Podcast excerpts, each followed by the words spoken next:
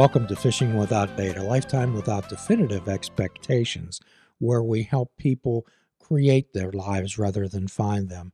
There are no admission fees, only the honesty, open mindedness, and willingness to try. And if you possess a few pixie dust sprinkles of each one of those, you're welcome here. If you're welcome nowhere else, you always have a seat here. And as always, I'm Jim Ellermeyer, a behavioral health therapist. And as usually advertised, we offer an eclectic roster of guests, particularly focusing on individuals with recovery stories. And remember, my friends, everybody's in recovery from something. And today we welcome back uh, one of our guests from the past, one of our favorite people, uh, Miss Katie. Miss Katie, uh, tell us how you feel about being here yet again. I love it. I missed you. I haven't seen you, and it feels like forever. well, it's been a bit. We've all uh, had a period of enforced uh, isolation and staying away from each other. So, could you give for folks who uh, haven't viewed the previous podcast that uh, you were on, and shame on you if you haven't, uh, could you give us a, a recap of Katie? Uh, so, my previous ex- visit with you, I was in the midst of, I think, oh gosh, I was still going through treatment uh, for breast cancer. I was diagnosed with stage 2B breast cancer in um, on Christmas Eve of 2019. So right before everything kind of went south, and um, so that was that was quite the challenge of going through treatment uh, all while we're dealing with the coronavirus and figuring out what that whole thing looked like. So it was a little extra challenging for me, and we talked about you know how my recovery was going and uh, but now I am I consider no evidence of disease, which means that uh, with my particular type of breast cancer, there's nothing showing up on scans. Um, I've gone through the whole chemo, radiation, a couple rounds of surgery, and I have one more round to go. And I'm on medication to hopefully keep things away, and uh, looking to hit that five year mark, that magical five year mark we all. where we hope it's all out of the system and I could just kind of put this behind me. Well, your resiliency and uh, positive focus is certainly remarkable and admirable. However, uh, quite often we find ourselves faced with a what we consider tragic uh, news in a situation. So, could you remind us and tell our viewers and listeners a bit more about after you received that diagnosis and where your mind was headed?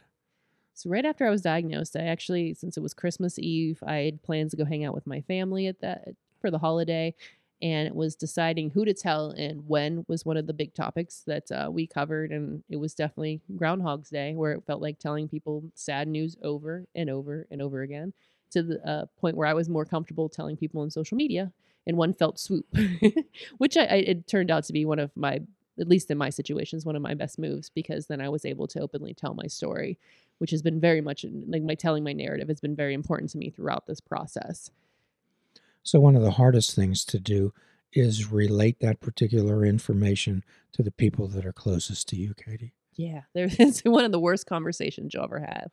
And I, I got to admit, the, the especially uh, with telling my mom, the way she found out uh, was a little harsher than I, I had hoped it to be. And she is, um, was, I was trying to keep it a secret until I had a little bit more idea what we were dealing with. Cause at that point it was like, you have cancer and you're like all right well there's like 10 different tests before we can tell you what kind of cancer and what your treatment's going to be and what's you know what are we looking at here? And um, my mom i was i just i elected to do i, I froze eggs because i had the option as um, to do that in this whole process uh, before i started treatments. And i got a call from the fertility clinic to confirm that uh, i was coming in for some testing and, and things beforehand because there's a lot that goes into that too and she was like who was that? and and because she kind of heard on the phone who it was and she thought it was one thing and here it was pretty much the exact opposite. Uh. so I, I, had to tell her and it was definitely a, a solid kick to her. We often express to folks that a mind of uncertainty can lead to a mind of anxiety worry and fear. So we always suggest to people to get a mind of knowledge so, after the initial shock of this, uh, and how did you get a mind of knowledge and offer some legitimate, hopeful reassurance to the people close to you? I um I kind of I don't want to be I don't want to say locked out, but I kind of was in a unique position that my mom was diagnosed with breast cancer a year before. Actually, it was I think like 10 months before I was. So I was her caregiver in that particular process. So I kind of had a clue what I was I was getting myself into, which put me I feel like at an advantage with things and this is the second time I was hearing a lot of these things so it's stuck because a lot of times when you get this information it just your brain is a little overwhelmed it just falls right out of your ears. And what was great about my care team was they knew right off the bat when they first started talking to me that my way of handling this was to be as, as knowledgeable as possible on the subject. And they would give me here's what we're looking at. This is why. And i want you know a lot of the whys like can you explain this to me and why we're doing this or why we're looking at it this way and they supplied me with such great information that I was able to relay that to those closer to me, you know, my inner circle, and then eventually to folks that started following me on social media to keep an eye on my journey. I was able to explain things to them because of the knowledge that I got from uh, my care team.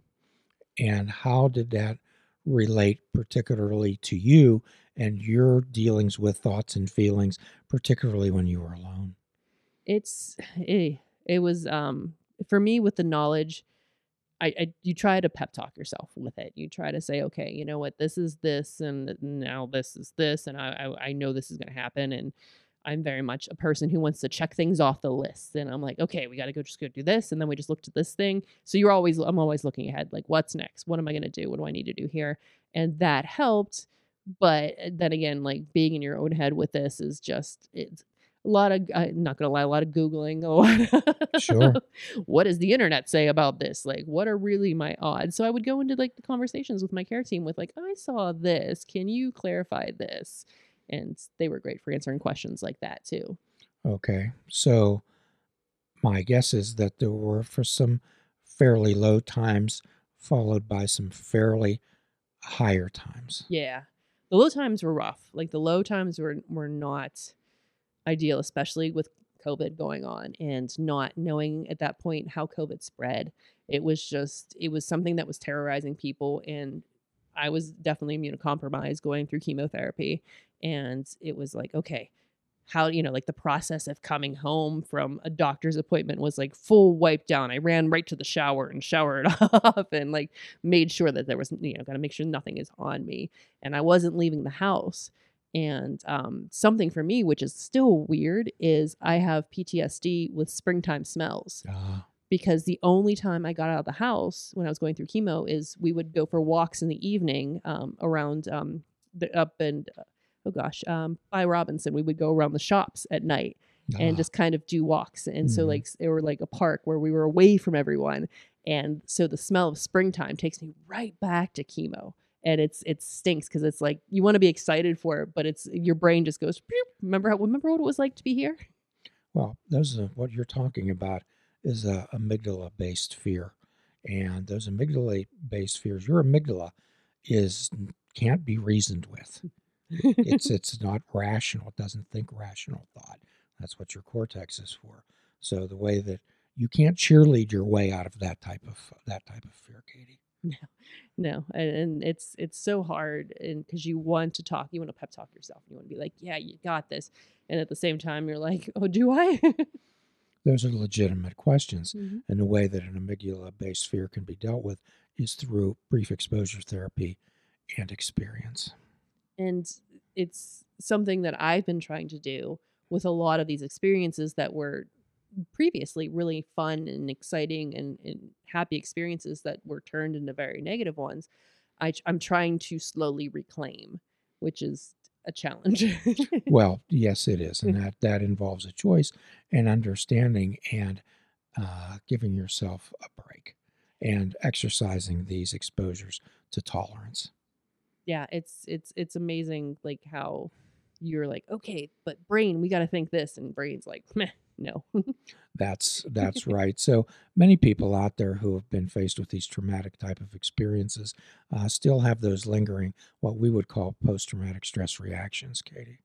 Yeah, I, I could totally see it, and and like being, it's such a trauma to your body that you just don't even realize it. And even coming out of it, you're you just start getting hit with things where you're like, well, I didn't even realize that this was going to impact me. Like this, the smell, this taste, this like just sounds and and it's just like all of these things that you didn't realize that your brain had processed as like a horrible thing is now like oh wait so how many times with the best of intentions people would come to you and tell you they know how you feel? Oh, it was rough. it was, but uh, it was such a weird situation. So I think I was in such a unique situation that it was going through COVID times because a lot of us, like, I didn't want to complain about. I was safe at home and and like I wasn't leaving the house and food was being brought to me and I didn't have to worry about things. Where like my best friend at the time, well, she's still my best friend, but my she was at home with working full time with two kids small and i was like i don't want to complain i'm i have it much better than she does and meanwhile she's thinking the same thing so none of us were having any of these conversations because we all felt that the person we were talking to had it worse than we did so Mhm. we didn't want to complain to each other Well, it's like being at a 12 step meeting. We don't talk about the bad times because we all know what those were. yeah and you just don't want to talk about it and you don't want to So, what we want to focus on is a solution. So, how long did it take you to get into the mindset of focusing on the solution, Katie? oh wow it's it took it, it was quick for, i was surprised how quickly my brain decided to process this as me telling my story and i started recording things on my phone which made things i don't want to be like a little bit easier to process but it did because then i was i was it was through a lens. And there was a separation between me and what i was going through because i, I had a lens and i was talking to my my imaginary friend on my phone because this you know especially in the beginning when nobody knew what was going on i was just talking to my phone about how i was feeling. And um, to me that was in my brain like I, I like to tell stories so it was like you need to record this So, sometimes I'll ask people if they remember the first time that they ever heard a recorded voice played back to them. What was your first time like? i When- sound maybe like when you were young. yeah How did yeah? How, how did you feel when you heard your recorded voice played back to you? Okay, so the first time when I was young, I was I got a big kick out of it because we had a we had a video camera when um, we we were younger, and my brother and I used to make movies, and we got a big kick out of being on camera. So it was like, oh, that's me. And then as I got older, it turned into that's what I sound like. Yeah. So what we try to help people do, Katie, is get comfortable with the sound of their own voice. People can cheerlead you. I can. Our producer, Mike, our good friend Mike, certainly can. However, there's nothing like the sound of your own voice speaking to you.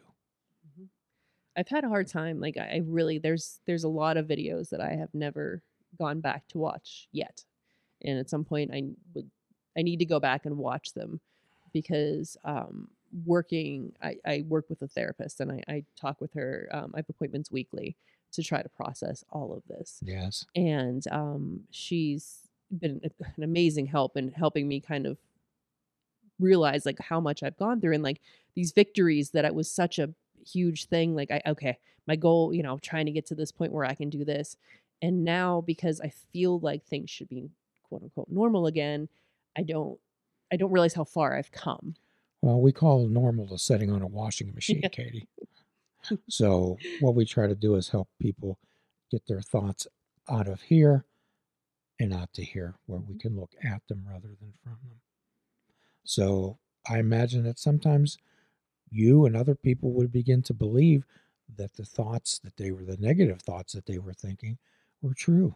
yeah and it's it's really hard especially like trying to convince yourself that you're doing better than you think you're doing because the expectations of returning to your previous life that no longer exists there's i can never be who i was before Well, did you ever, I'm sure you did, face the reality of the fact that this may have gone sideways? yeah absolutely there were there were points and um there were points where i wanted i wanted to give up Yes. that that I was like, this is why why am I doing this to myself? Like, what's what's the point of this? And and especially as you see um, folks who are diagnosed with a similar way, similarly to you, and then their things don't go the same way for them as as they were going for you, and you're like, this this is real. This is not some sort of movie tv show where oh, you know what? We got it. You know we just you just do a little bit of chemo a little bit of surgery radiation. Well, your hair grows back. Everything's normal. Yay!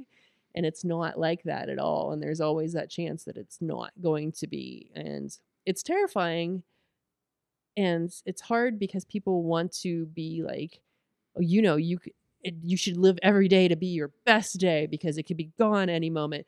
And like the pressure that puts on yourself when you are having a crappy day. Yeah. yes. So how did you not give up, Katie? Oh, I just, eh, I tried to, I, I was, I surrounded myself with things that were these small goals, like which I, I played, and I've talked about this a lot with my friends. Like the video game Animal Crossing came out, and on Animal Crossing is that you know you you play you know you just you are this character, you have a village, and you do these simple tasks within your village, and you think you move up, and you get furniture options, and this and that. And so each day I'd have to wake up and it's like, okay, I got to make sure, especially in the beginning, like I got to water my plants. I have to dig up some flowers. And my niece, uh, who's six now, is she was deeply into Animal Crossing too. So we would be playing with each other when we could. And, you know, we'd FaceTime and then we're playing and she could come to my island. I can go to her island. And I knew like she would, she had these expectations of me. Aunt TT has to like do certain things like I gotta get to a certain level so I can get this. So my job became to like play this game while she was at school so she could get hits in there or like or whenever she had online classes. So next time we played, I would have this particular dress for her or this particular piece of furniture. So those became like my little goals. That definitely helped. So your human connection was very important. Oh, absolutely. It was like without I, I don't I, I I say I think I've said it a million times. It's like if I did not have the support of my family and friends like I had, I don't think I would have made it through because I think I would have just been like, Wow.